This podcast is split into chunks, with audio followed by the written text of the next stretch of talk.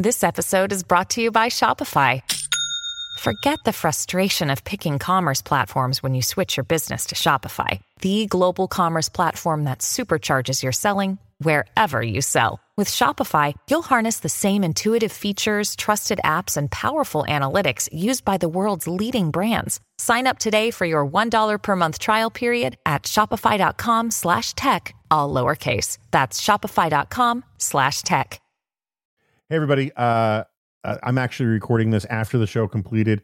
Uh, I apologize in advance. There are these beeps uh, that come out of uh, Professor Sunstein's computer. We've tried to mitigate them, reduce them. Uh, we uh, we stopped everything and um, uh, broke into study groups trying to solve the problem. We couldn't do it, uh, so it's a little bit of a distraction. But I figured if you know it's coming, it'll be less annoying than and less noisy, as it were, uh, than if you uh, um, were just taken by surprise by it. So apologies for that.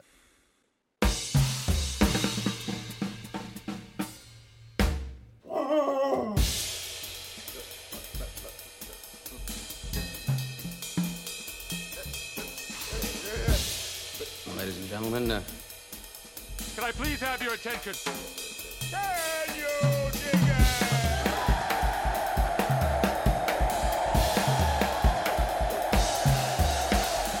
Greetings, dear listeners. This is Jonah Goldberg, host of the Remnant podcast, brought to you by the Dispatch and Dispatch Media. Very excited about today's return guest. Um, he is, I think it is fair to say, if you're actually going to do one of those meta analyses about citations and references and, and publications. He has got to be in the 0.1% of top public intellectuals of the last couple decades. Um, I am not going to read you the list of all the books that he has written or co written because uh, we don't have that much time. Uh, but uh, Cass Sunstein, who is a professor at Harvard Law School, um, the author of many books, including um, his latest, which we're going to be talking about today, uh, Noise, A Flaw in Human Judgment, which he co-wrote with uh, and I'll uh, with Daniel Kahneman and um, Olivier Sibony. And if I mispronounce that, I'll be corrected shortly. And I should also note that when I was doing show prep, I realized I had missed this news, but uh, Cass Sunstein actually works has taken a job uh, in. He's still teaching at Harvard, but he's also taken a job uh, at DHS in the Biden administration dealing with Im- immigration stuff, but part of his rules is he's not. It, I did not know this. He was not booked to bring on here about immigration. Love to grill him about the immigration stuff, but uh, that is not part. Talking about this stuff publicly as a spokesman for the administration is not part of his portfolio. And I asked him to, to come on to talk about the book and related things, and probably dogs. Um, so there is not some great conspiracy or cover up here about why I refused to ask him about the immigration stuff. It's just sort of the ground rules of the conversation, and it's not his fault, and it's not mine. And um, stop complaining about it. Um, all right, so uh, Cass, welcome, welcome back to the Remnant. Great to have you. Great thrill to be here, and you might hear a dog barking in the background because he recognizes your voice, and he's just very excited to hear you. Now, I was pretty sure you have golden retrievers. Uh, close Labrador retrievers. Okay, they're, they're retrievers and they're kind of golden, but they're Labrador. But he, that does not sound like a Labrador bark. That sounds like a higher pitch, smaller dog bark. Well, Maybe it's just a distortion here. He's he's very um, agile intellectually, and so he sometimes feels he wants the kind of attention a little dog would get, and he I see. a little dog. Um, well played. Okay, so um, uh rather than we should tell people that like I, I don't know about Olivier Sibony, but like Daniel Kahneman is, Kahneman is uh, one of the premier psycho- psychologists or psychiatrists. I can't remember. Psychologist. Yeah, in the world, he's written some wonderful stuff that I have read. Um, and we'll just stipulate that all the greatest insights because i know you like false modesty all the greatest insights in this book are from your co-authors and you don't have to keep saying things like that. Um, um, but why don't you just sort of explain what noise is and how it just it's different than bias? Okay so noise is variability in judgment. So if you have a scale in the morning that always shows you as five pounds heavier than you are that's my scale by the way. That's a, a bias scale. It's a cruel scale because it shows you gives you bad news systematically. It's biased. And you might imagine like a judge who would be biased. Maybe the judge really likes uh, criminal defendants and always gives them a shorter sentence they, they deserve. Or maybe a doctor is just very reluctant to test people for heart disease and is biased in favor of saying, go home and take an aspirin noise is variability in judgment. So if you have a scale that shows you as a little heavier than you actually are on Monday and Tuesday, but a little lighter than you actually are the rest of the week, that is a noisy scale. It's not cruel, it's just mischievous if you have a doctor or hospital who is testing people a lot in the morning when they're energetic and ready to go, and testing people very little in the afternoon or maybe on Friday and Thursday when they're tired and they've done enough, that's a noisy doctor or hospital. If you have a legal system which is variable in the criminal sentence it provides people, so that if you've done something wrong, you're then faced with a lottery depending on either what judge you get, whether it's someone who's harsh or someone who's lenient, or depending on the judge's mood, that would mean maybe the judge is happy because uh, it's a Georgia football fan and Georgia won a big game. Then the judge would say, okay, light sentence. But if they're a TCU fan and TCU lost and got crushed, they might be really upset and mad.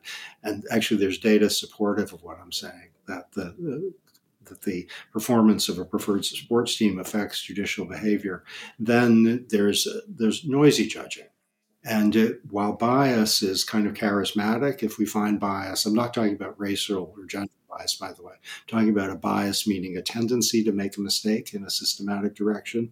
That's kind of charismatic and exciting. It's got a lot of attention. Uh, noise is a little like the character in the Hitchcock movie or the Dark Mirror episode who's actually responsible for all the horror.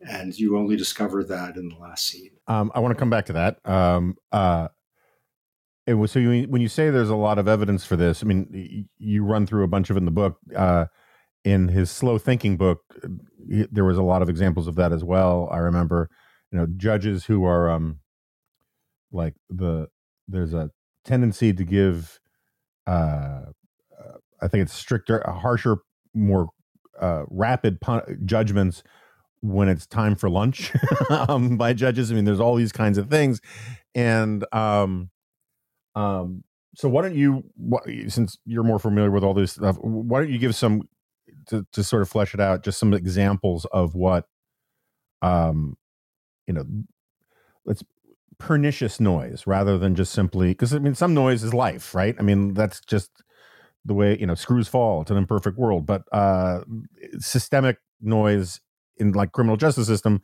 or medicine, people can understand that this is a problem that's worth dealing with. Okay, so let's suppose someone is convicted of shoplifting or fraud. We would want, I think, the sentence to be relatively stable across different judges and across different moods that judges have. But they aren't relatively stable, they're highly variable. So you can get, if you've done something wrong, probation from one judge potentially, and three years in jail from another judge. We've done things called noise audits, which can be in experimental settings where you just ask people, What would you do? Or you just look at actual behavior. And it turns out criminal sentencing is really noisy. And that's unfair. And it's also from the standpoint of, you know, having a sensible criminal justice system, it's not good because you will over deter or over punish certain people and under deter and under punish other people. If you go to a hospital with a condition that might be heart disease or might be cancer or might be endometriosis, you will find that there's shocking variability in what diagnosis and treatment people give. It's not like random. It's not like if you ask me if someone had endometriosis, my first question would be, What's endometriosis? And my second question would be, How the heck do I know? And if you made me choose, I'd have random judgments. Doctors aren't are much better than that, but they're much less good than we would like in the sense that they are highly variable.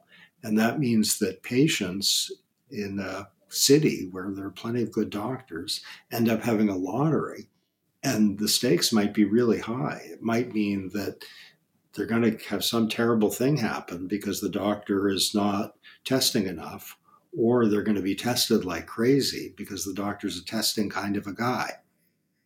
And uh, we know that for heart disease diagnosis, actually, uh, there's a lot of noise there. And that is costing the medical system a lot. And it's also um, leading to uh, bad outcomes for people. If we didn't have noise, we would save a lot of money and have much better outcomes for people. We know that if people are in a child custody situation or whether a kid's going to be taken away because of child welfare issues, uh, I planted that little noise right there just to make sure that people know what kind of noise we're talking about. Not that noise, variability noise. We know whether kids are going to be taken away from the family it's really noisy. Mm-hmm. A lot of it depends on who's chosen. And that is unfair and it will lead to inaccuracy. So bias kind of shouts out at you that if someone is, you know, very prone to take kids away from their family, even if the family's not so terrible, that's a biased, anti-intact family person. That's not good. If we see variability in the system, people tend to have question marks in their mind but it means that kids will be separated from their family who ought to stay, and kids won't be separated from their family in circumstances in which the, the they really ought to be for their well-being. We know, and this startled me in doing the book, uh, that fingerprint testing and DNA testing have a significant amount of noise in them. Hmm. We might think that DNA testing and fingerprint testing, surely those are going to be, you know, stable but they aren't. They're not crazy unstable. It's not like not like random, but there is variability across DNA tests and across fingerprint tests in terms of whether you find a match for fingerprint. And that's not good for the criminal justice system. So, our basic conclusion after a multi year uh, effort was wherever there's judgment, there's noise and more than you think.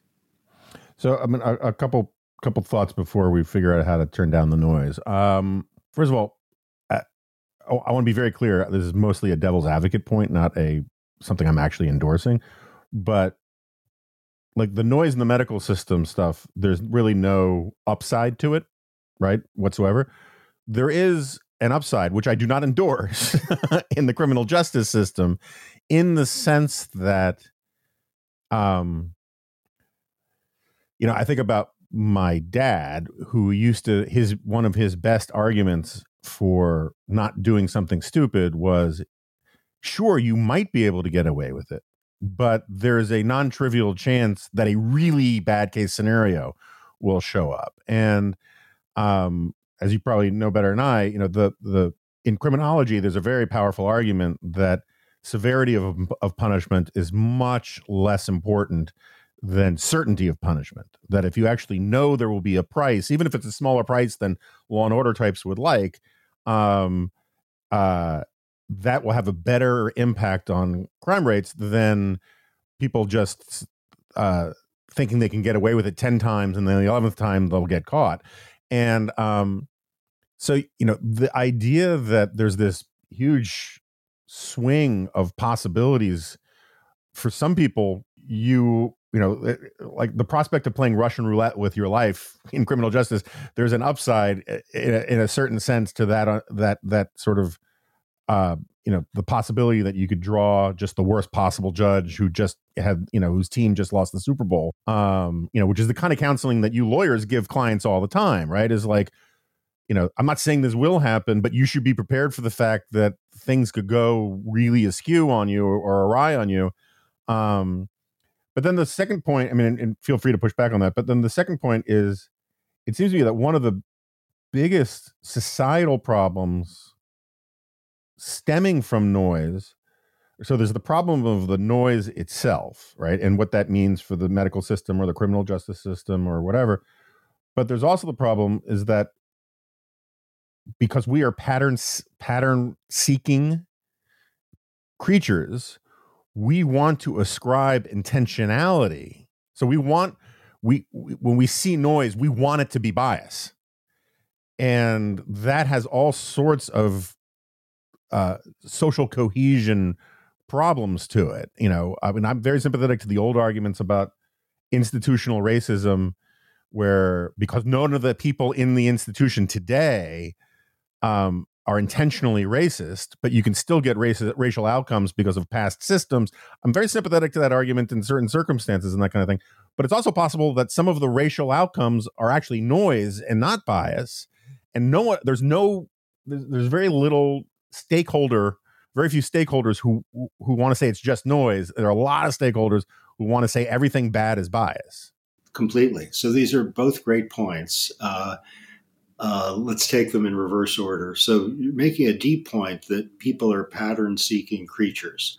So if we see an outcome, this is connected with, let's say, false conspiracy theories also. We often want to say this caused that.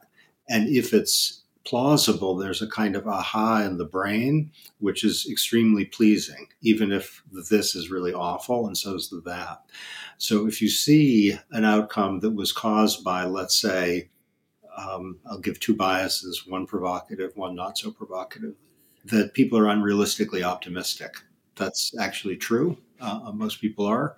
Um, and that unrealistic optimism caused, let's say, a budget projection by a government to go awry, then there's a thought we got a problem, and that's it. Uh, the more provocative one was, let's say, it's uh, race discrimination, and then we have an aha. It might be, uh, in some sense, horrifying. It might be, in some sense, pleasing because it fits with what we think we know, and that is how the human mind works. If it turns out, I'm agreeing with you here, that the reason the budget projection went awry was it's just noisy. Economists are noisy. They are in several different ways. I love them, but they sometimes talk loudly and they often are noisy in the sense of variable. And if we see variability across economists with respect to um, budget projections, we might just think, what? That's that's like randomness. It's like looking in the sky and seeing stars and they don't form a pattern. We might, might say, no, they actually do. It's the Big Dipper or something. We look for Big Dippers. So I think you're completely right, which is why uh, noise neglect is omnipresent. And uh, one reason we're just excited about the project that the world is really noisy. And that suggests that causal explanations are sometimes speculative and false. On the criminal justice system, I think you're you're completely right. So let's just talk a little bit more about it. It suggests there might be a, a, a case from the standpoint for deterrence uh, for noise. So you might have a legal system where the chance of being caught and punished is 100%, and the punishment isn't that severe, or the chance of being caught and punished is 10%, and the punishment is really severe.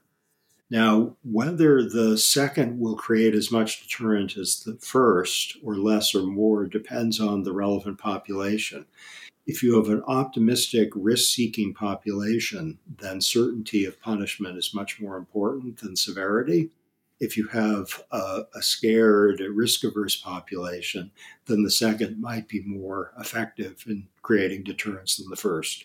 And so we need to know what kind of people we're dealing with to know which which is better. There's a Nobel Prize winning economist, Gary Becker, who said that in a famous paper that it's just the same. It depends on the expected value of the punishment, uh, but that's probably not true. That's not how human beings are. So it's possible that if you have a noisy system where some judges are severe, some judges are lenient, the prospect of encountering the severe judge uh, creates the right deterrent signal. So that, that is possible. But if we were devising a legal system in the first instance, trying to create a lot of deterrence, let's say, probably our first best way of doing that would not have a lottery with respect to what judge you encounter. It might be that it's our fourth choice or fifth choice, and we don't have the first three or four. So we go for it. But there's a downside. And because the population of judges is not readily visible, that is, with respect to their sentencing choices, it would be really lucky if all were for the best in this best, best of all possible worlds.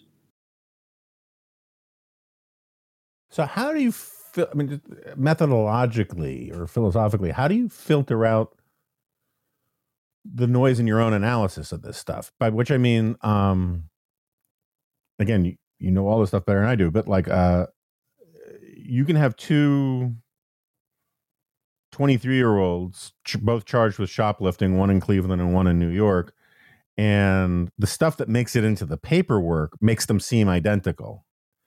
But then there could be, I'm not sure what they are, but there could be all sorts of, I don't know, extraneous, external, epiphenomenal, whatever kind of factors that the judge is taking into account from things that should make us nervous, like race or whatever to body language to uh you know whether or not there were family members in the court. So you kind of got a sense that this guy had a support network to whatever. I mean but there there have to be all sorts of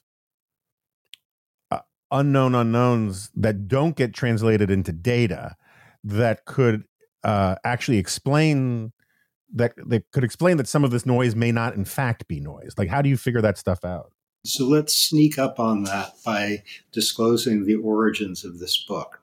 It was work that uh, Kahneman particularly did with a large insurance company, in which he was interested in whether the underwriters were noisy.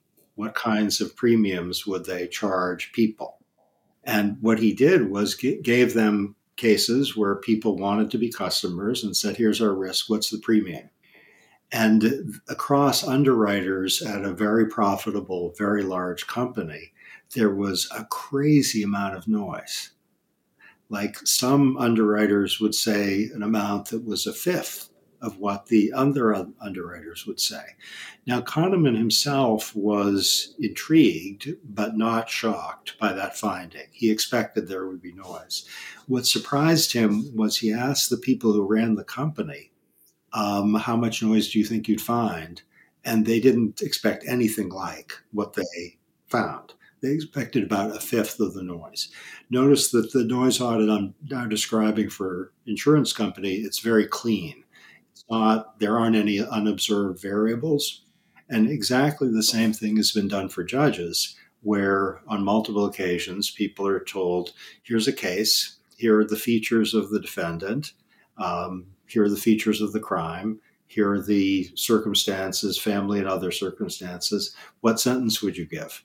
And it's very clean. There's nothing that is uh, in the case that's unobserved.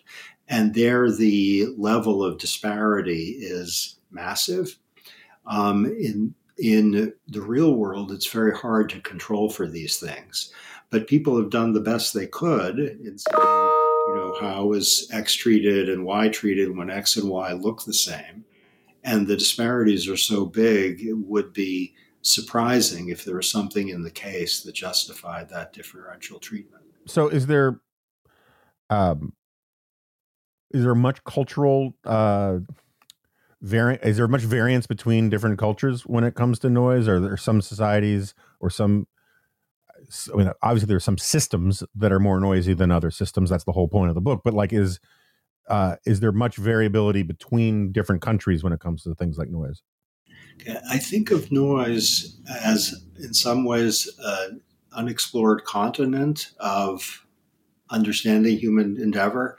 So we have a lot of work on biases and whether biases are variable across cultures and there are some differences we know about. Uh, with noise, the investigation of it is relatively new. Now, some statisticians are going to uh, be very unhappy with that statement because statisticians do study noise, and there's a lot of work where statisticians and medical professionals uh, try to measure the amount of noise both within doctors across situations and across doctors with respect to any number of things, including, by the way, psychological mental health issues where the system is really noisy, crazy noisy. And there are statistical measures of that. But your great question whether, let's say, psychiatrists or mental health professionals in France are noisier than those in Italy or the United States, we just don't know the answer to that. And whether the criminal justice system in Saudi Arabia is noisier than the criminal justice system in the United States, we don't know the answer to that either. Uh, I have a prediction, by the way, but uh, it might just depend on um, you know background knowledge of the countries, which may or may not be reliable. And the, your prediction is, and are you keeping it a secret? I would I would expect to find a ton of noise in Saudi Arabia with respect to criminal punishment, and we have a lot in the United States too. But I'd expect that it would be uh, a lot lower than Saudi Arabia. Yeah. So. The reason I, am not struggling with this because I, I, I think the noise thing is real and I think the book is fascinating and the and the the data is fascinating, but for some reason I keep thinking back like uh, I, I had a meeting with a very prominent Silicon Valley tech guy once and uh, he would hate if I revealed his name. And um, we were talking about this is sort of um, at the, I guess it was right before the pandemic, but we were talking about how Zoom stuff really doesn't quite work in the same way as face to face meetings. And he had spent a lot of time looking at this, and he says, "Yeah, no, there are people who really think that, you know, there are all sorts of micro tells that uh, in facial expression that are you know because our brains are this is something I always try to explain to people is like our brains are actually much better wired to read faces than to read books and um um and our speech centers are much newer than our facial recognition centers and which is why it's so difficult to explain why two movie stars who basically look alike uh, but you can't really explain what how the, the, differences between them because our speech centers aren't as sophisticated as our, our face facial recognition centers, and I, I, think that that that comes across in in things like what we're doing now, talking over computers. And then there's the question of how about pheromones and all sorts of things that we might emit that are all working on a sub rational, subconscious level, and it make it does make me wonder that if you start when you start pulling on the thread of noise, you might start discovering a whole, as you put it, an undiscovered country.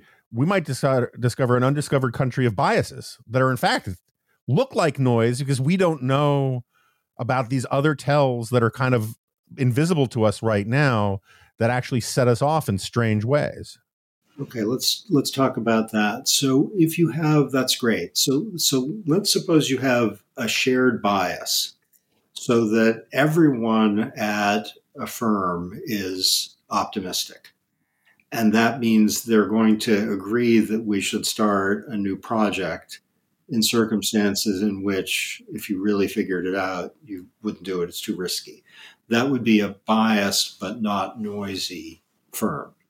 Or let's suppose you have a bunch of people who are concerned about 2023 and in their investment choices, and 2024 and 2025 are a foreign country, later land, and they don't care whether they're ever going to visit.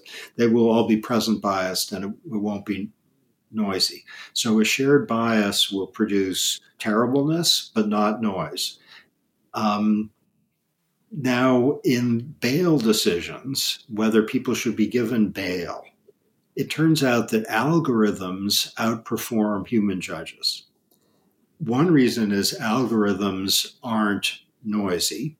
And when I say they outperform human judges, what I mean is if we used algorithms rather than human judges, we could keep the prison population constant and reduce crime a lot, or we could keep the crime rate constant and reduce the prison population a lot. The algorithm just makes better calls about whether people are going to commit crimes. Now, why are the human judges um, worse than the algorithm?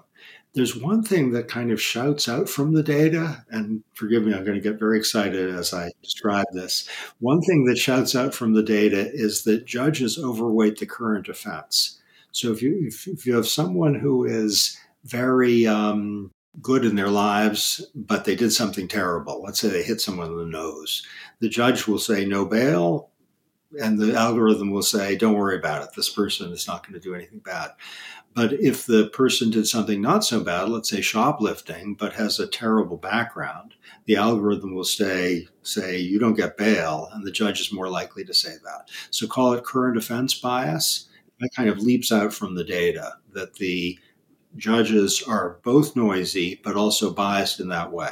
Now, here's the exciting thing there's been work in the last months trying to penetrate the data a little bit better and trying to get the algorithm to talk to us about what it does well that the human beings don't do well.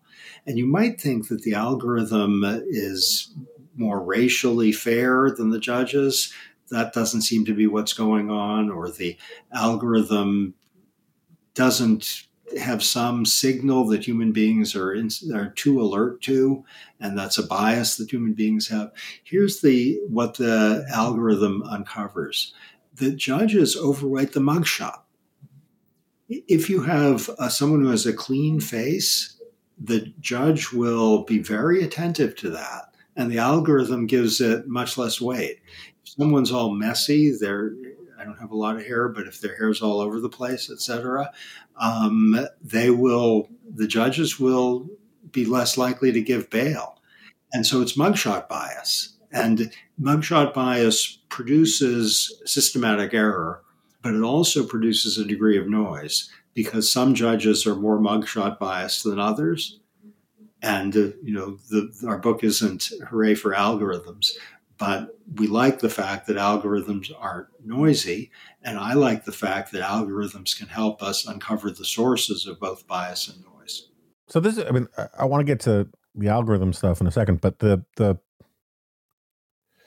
the the mugshot bias is a great example of how a bias in our, in, in our natural evolutionary environment um, had let's just be clear there were probably a lot of unfair results of this bias you know back on the the the the the you know in the in the in caveman times. But um it was a heuristic that was actually there's a reason why we have biases towards clean faces. And um um because these were subtle ways of communicating that someone might have a disease and fear of disease in pre vaccine times and all that kind of thing was you know a really important way of trying to stay alive. Um so like how many of these how much of this noise do you think can be attributable to what were once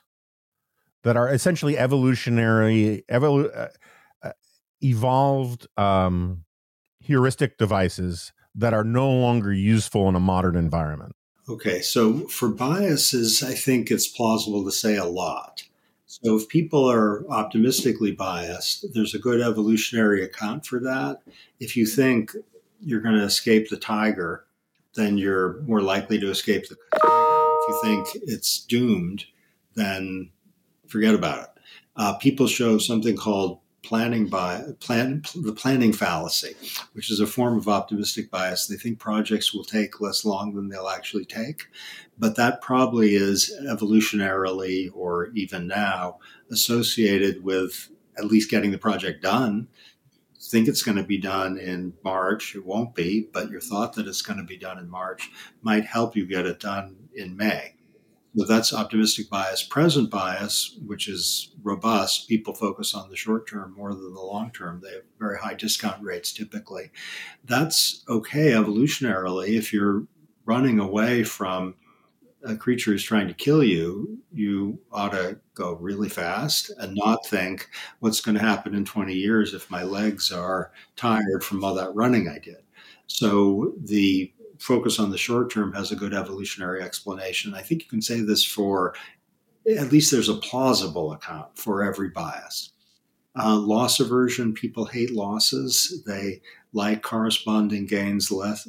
They like them less than they dislike losses. So if you lose $500, that really hurts. If you get $500, that's good, but it doesn't hurt as much as it doesn't please you as much as losing $500 uh, displeases you typically and that has an evolutionary explanation also. If you're at the edge of subsistence and you lose something, you might die, and you better avoid losses.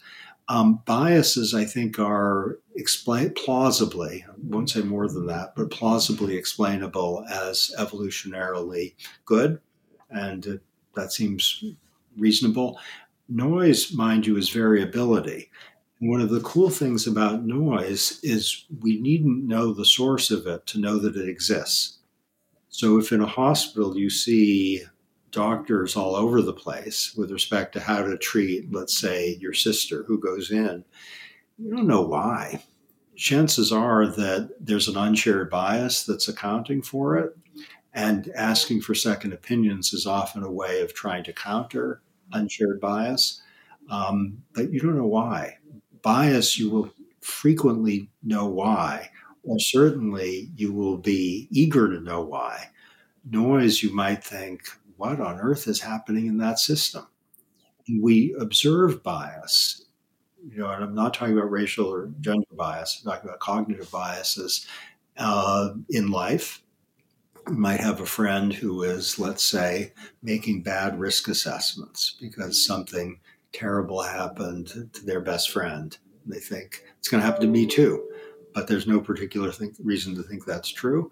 It's called availability bias. We observe that. If we observe someone who's, um, let's say, very eager to make a change in her career the first half of 2023 and very uneager to do that in the second half of 2023, we might just think, well, I don't understand that very much. It's noise. Yeah, I mean, I, I, I take your point. It's a it's an important point to keep in mind is that almost as a matter of logic, noise has to be attributable to a bunch of different things to be noise, right? If it's if there's only one explanation for all the noise, then it's probably actually bias. But if there's, you know, for some people it's it's they woke up cranky or they didn't have lunch, and some people it's their sports team, and you add up all these little things, and that's what makes it noise. Is that it's that that's what gives it the variability, I guess. Okay, can I give you a little exercise that we did, uh, the, the, co-authors of this book did, and you anyone can play. Uh, it, suppose you take, let's suppose, a person whom you know well, and who who your partner or your best friend knows well, and rank them on a scale of one to ten with respect to, let's say, uh, kindness, diligence, and intelligence. Uh, my prediction is that even if it's someone who you and your partner or best friend know really well, your rankings aren't going to be the same. I've done this with my wife, and it's fun and stunning that we're noisy with respect to someone we know really well. She will say seven on kindness, and I will say four on kindness. Now, what's going on there? and that the question what's going on there is related to your point about bias. It might be bias. It might be that she is just very uh, generous in her ranking of people with respect to kindness but very tough with respect to intelligence. Or it might be that the points on the scale have different meaning for her than for me or it might be that she's just really happy when we're doing the ranking exercise and uh, I just found out that uh, my dog has to go to the vet this afternoon. So you, you, with this little experiment, you can see noise in action, and whether it's bias or something else. And the, the world of bias is, is so capacious, and whether that's, that's the right term for some of these things isn't entirely clear. Right, because the noise could be attributable to some people's biases and to some other people's non-biases, but you know, systemically. I, I, really want to get to the AI stuff in a second, but I have to ask. Um, you are, um, I think it's fair to say, a centrist, left of center, democratic universe kind of guy, but um, you're also um, fully aware and cognizant that markets are a good thing, um, or can be a good thing, right? Um, it seems to me that markets um, acknowledge the existence of noise um and uh you know it's like uh, markets acknowledge the existence of noise um, by finding basically the equilibrium, the price that is is essentially the product of uh, an incredibly noisy phenomenon. Uh, you know, like no person bidding on one side or the other in the stock market may have the correct price, but the the wisdom of crowds yields one. And um, and it seems to me that you that's one of the difficulties with bureaucratic systems is you just don't have enough actors in it. Do so. I, I is it fair to say that you know markets are good at acknowledging but also filtering out noise in a way that other systems aren't? Great question. So, you and I, unless you've changed your views in recent months, are both great fans of markets and Hayek. And uh, I, I subscribe to that enthusiasm. And Hayek's essay, The Use of Knowledge in Society, is one of the great contributions to understanding that we have. And it says that planners won't know what markets do because markets can aggregate dispersed knowledge. Okay, so uh, noise we define, and this is just to uh, specify our terrain as unwanted variability in judgment. So if there's a customer service department at computer company where some people would say, when you have a problem, I'll give you a new laptop. And then other people will say, I'm sorry, stuff happens. And then others will say, we'll give you a $50 gift certificate. And that's unwanted variability. It would be really unlikely that a company would be pleased. And it's likely the company would lose a lot of money because it's giving away a lot of laptops and it's also agitating a lot of customers. So take that as a defining case of what we're concerned about. Or, well, we're not focusing on immigration here. If you have an asylum system in, let's say, Germany, where whether someone gets asylum depends on the person before whom they appear, who will give asylum to everybody, then there's another person in Germany who will give asylum to nobody. It would be hard to think that that would be a good thing. Okay, so that's that's the basic terrain. Noise, understood as diversity of tastes and judgments, is a, a different thing. And in a firm or in a nation, to have a lot of pluralism can be essential or good or, or something. And in markets, it's necessary to get them going. And the fact that some people really love Rockport shoes and some people, I count myself, I'm not beholden to Rockport in any love their shoes. Um, and some people, shockingly, don't like Rockport shoes, is a, a fact of diversity of tastes and values. And that is reflected in market outcomes, and that's great. So the, the market price of Rockport shoes will reflect the distribution of views, which are noisy in the sense of variable. But that's uh, a good thing that humanity has diverse tastes. It's not like it'll produce costs or unfairness.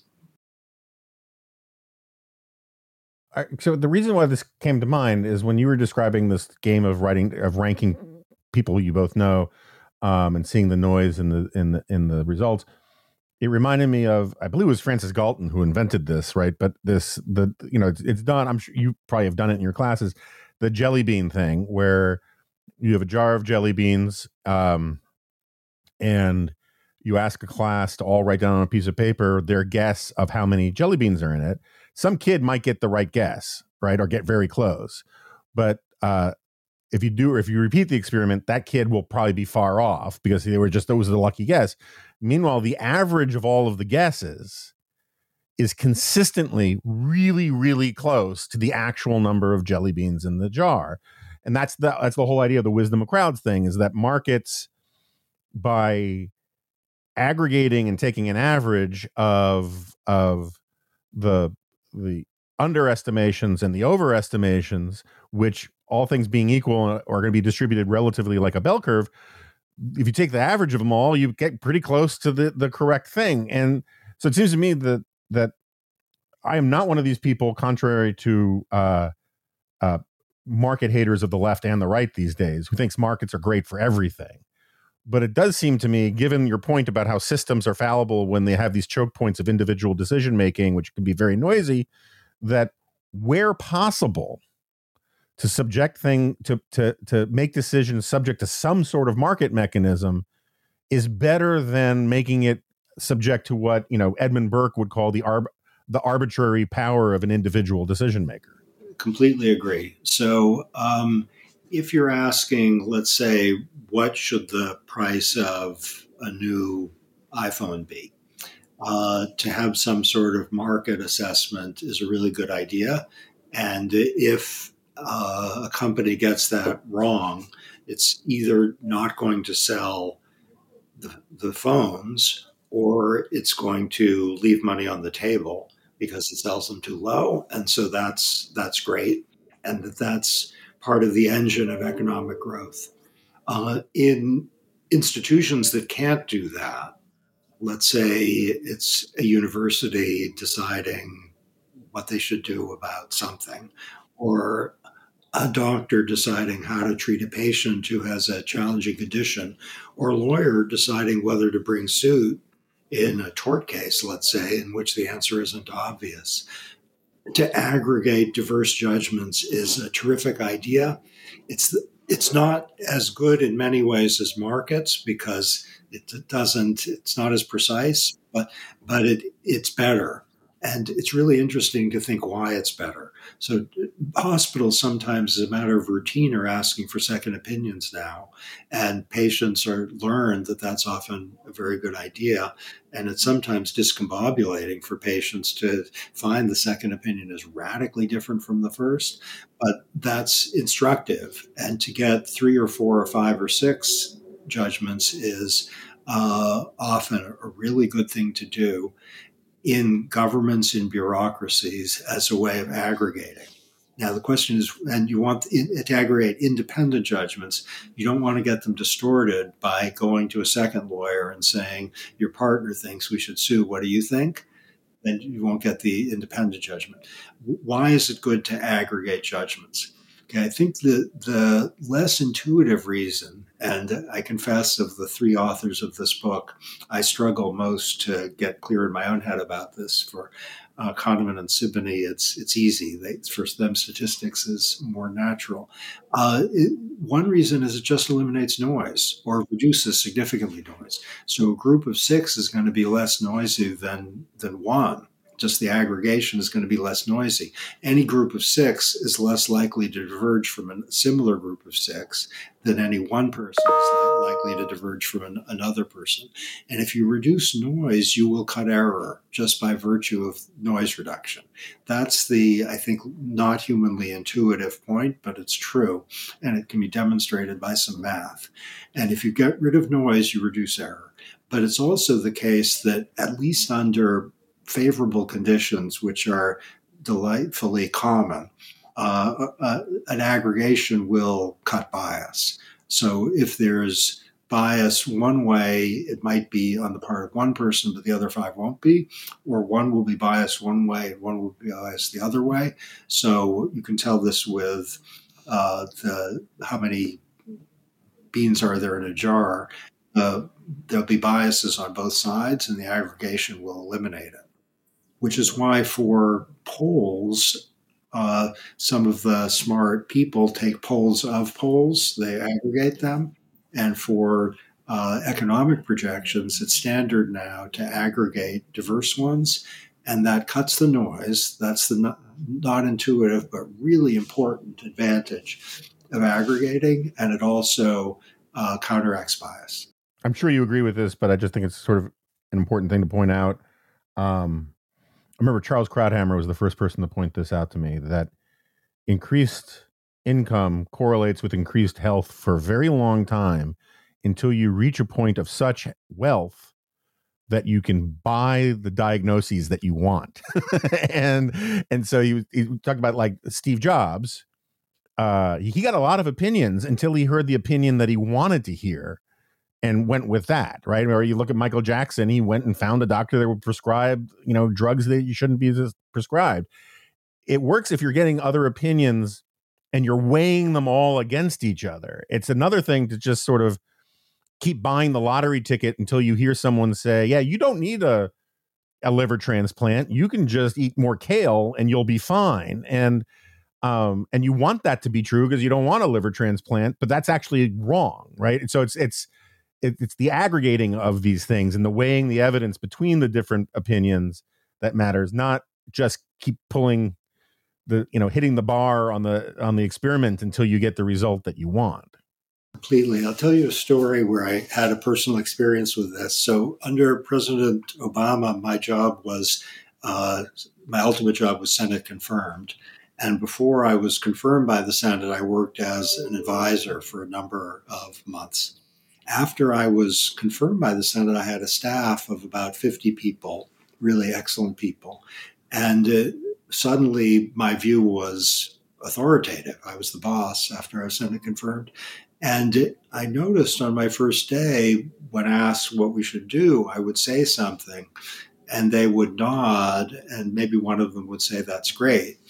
And there'd be a thought bubble in, that no one could see over my head saying, I don't know what the heck I'm talking about. The word might have been a four letter word that wasn't heck. And when I said what I thought it was really meant as an invitation for discussion, not as a conclusion. And so I learned that of the 50 people, there was dispersed wisdom. Now, they were politically, you know, I had no idea, and politically really diverse, but let's bracket that. They had views on technical issues that were uh, informed and based on experience and training. And so I learned that I didn't want anyone to be telling me I was right. I wanted them all to say what they thought was right. And then we could aggregate, maybe, and certainly discuss. And if 50 people thought something was right and I thought otherwise, chances were not in my favor. Yeah. I mean, this is, I mean, this gets to the point I've been talking about for a long time is I think every government institution of uh, any any any committee that is meeting to figure out what government public policy should be needs at least one libertarian in the room to ask the question should we be doing anything at all? Now sometimes the answer will be yes obviously but if you can't like it, it, but if you're the kind of person who just automatically thinks that's a stupid question you have the bad priors. You need to ask you know uh you know you need to go through the steps again and this is why I mean I, I don't think libertarians are stupid, but like there's a really there's some great stuff in the sort of wisdom of crowds literature about how groups of very smart people with one dumb person in the group are collectively much smarter than groups with all smart people because the dumb person can be like Tom Hanks in Big saying, I don't get it. And it yields better critical thinking, it yields introspection. People go over their missed steps to explain why they're doing something and um and that's why like uh, sometimes uh, we don't need to get into climate change and all those sorts of things but sometimes when i hear the stuff about settled science about this that or the other thing i always just I, I worry how much groupthink is going on if there's not somebody in the room to say you're all wrong you know someone like the israelis the 10th man thing just to simply elicit better um, due diligence that's fantastic. It reminds me there's someone who worked in the Obama administration at a high level, whom the president, whether you like him or not, I think you should like this about him. He called the person up and said, You've been smart and small. I need you to be big and dumb. Which meant, you know, think of big picture things and ask stupid questions. And it was completely along the lines you say. I love your point about libertarians. And there's in OMB Circular A4, something which, of course, everyone reads and rises. Uh, OMB Circular A4, there's a discussion of uh, having to explain the need for federal regulation. And it's tempting sometimes for some people to say, of course, there's a need. But if you have a burden of justification, why is federal regulation necessary at all? Um, often that's a really good question. Sometimes it's not, but it's always good to ask it. Right. And, and then you get the, the problem of all sorts of biases of, of, well, this is the way we've always done it. Or, you know, it's, it's too unimaginable to think about getting rid of rent control because whole systems are built around it. Even though I think it's probably, at least in some places, a very good idea getting rid of rent control. Um, all right, so I kept teasing that we were going to talk about the algorithm, you know, uh, and you obviously will be the high priest of the new religion of of the algorithm. Uh, um, so, can AI um, either smart, either real AI or just you know better algorithms. Um, can they replace judges? Should they replace judges? Should, where where where should we be taking the humans out and putting the the chips in? Okay, so if the question is, is there a constitutional right to X, Y, or Z? I wouldn't want an algorithm to be in charge of that, uh, for I hope obvious reasons. If the question is, is this person at risk of cancer? And what is the level of the risk? An algorithm should, I think, even now, uh, be a close advisor if it's available, and potentially the decider. I say potentially because your point, it may be that the doctor knows something that the algorithm doesn't about this particular person, their background or history that's just not in the what the algorithm's been trained on. But the, if we're talking about predictive judgments, algorithms, the record is really strong in many domains. So I'm thinking of the heart disease paper, where you can just do much better in either saving money or in saving lives by relying on the algorithms judgment, so to speak, of whether someone should be tested more.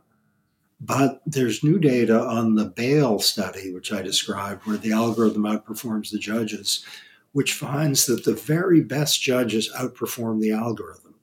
The top 10%, they do better. And I think they do better for your reason. That's the upshot of the paper. So this is not just a speculation, it's based on data. There are some things in the situation that the best judges will be alert to that the algorithm isn't.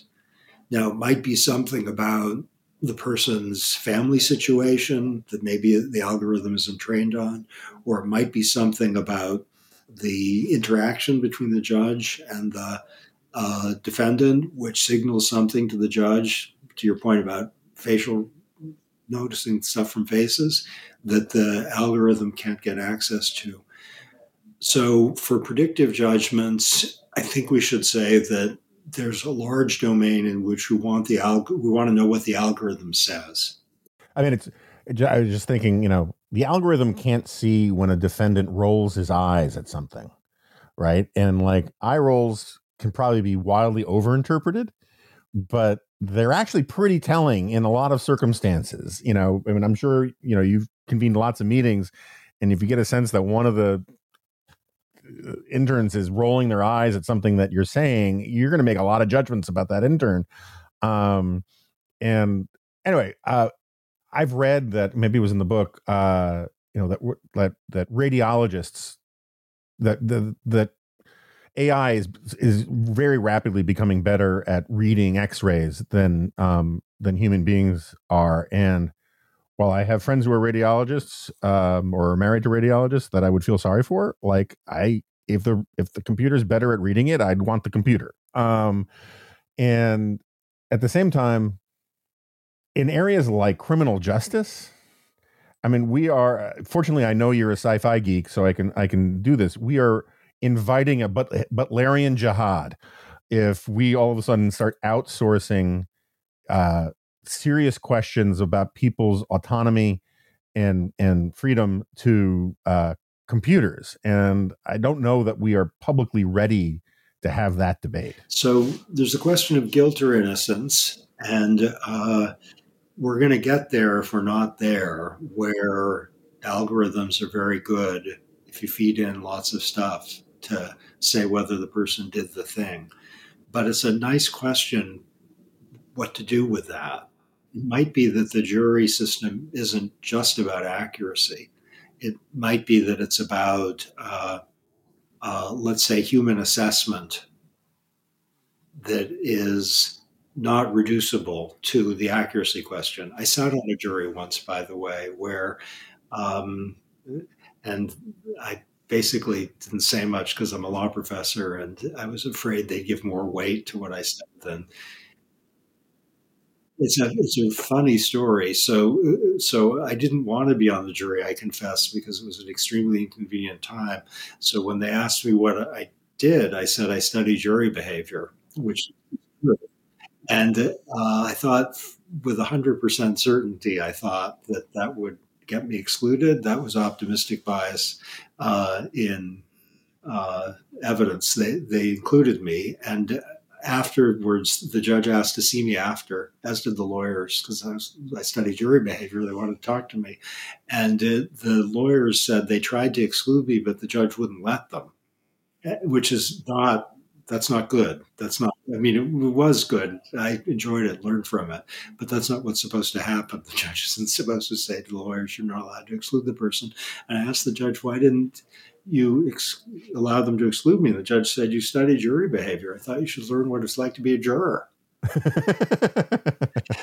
um, uh, the, the jury I sat on uh, came in with a verdict of innocence for reasons which were associated with the reasonable doubt standard, but also embedded an assortment of moral judgments that an algorithm may or may not be coded to make. Right. I mean, the, the algorithm is not going to let the guy, the apocryphal guy who steals a loaf of bread to feed his children.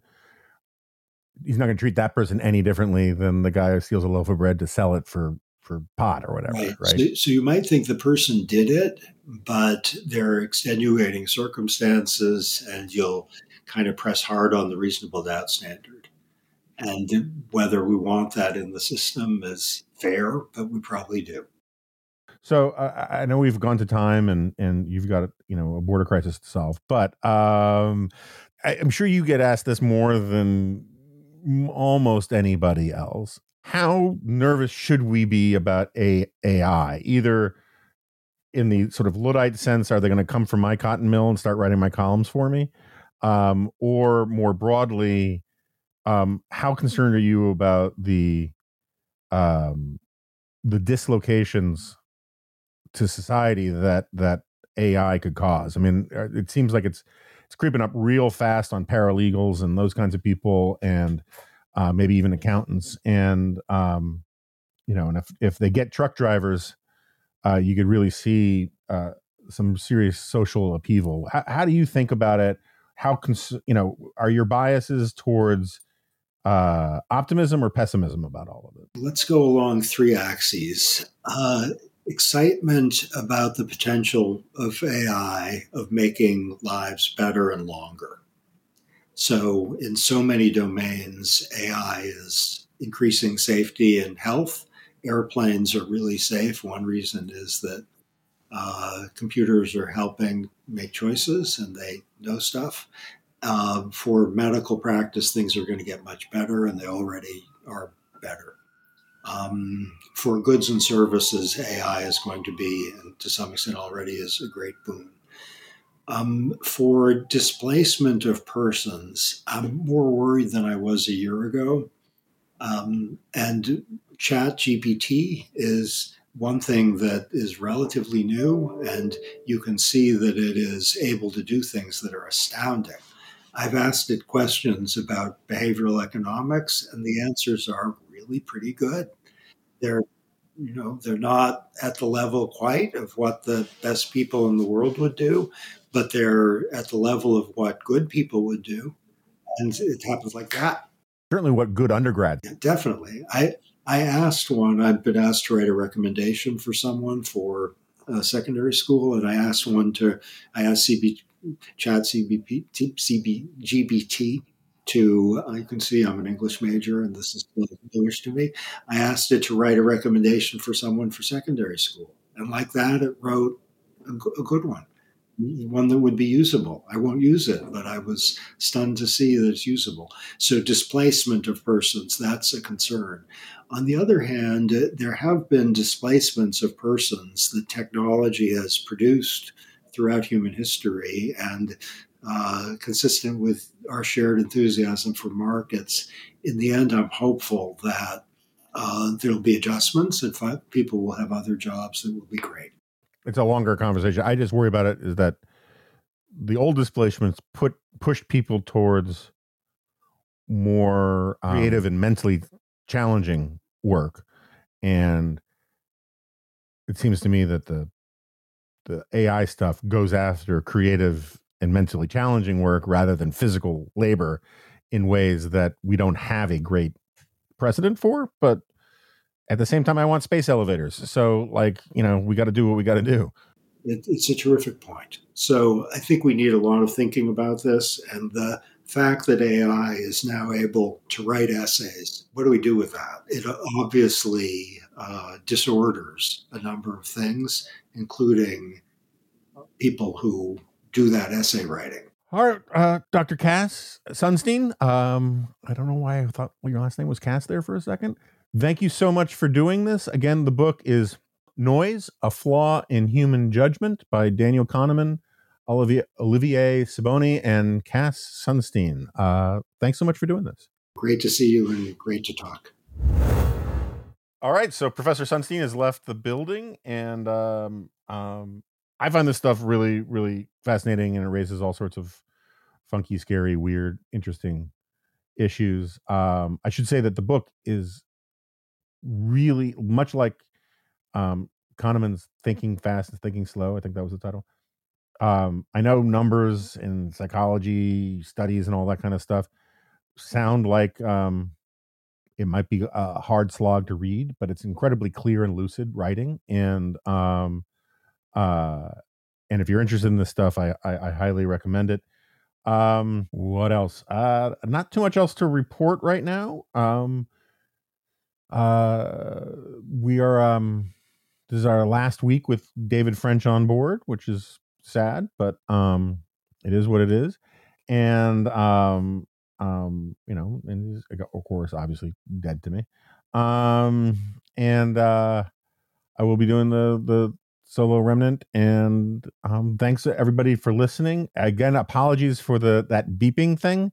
Uh it was sort of unavoidable um and uh um it was probably actually was avoidable but uh we couldn't figure out how to avoid it in real time so uh apologies for that. I hope nobody um you know veered off the road checking their phone um when they were listening to this podcast because of those beeps. Um and other than that I'll see you next time. No, you won't. This is a podcast.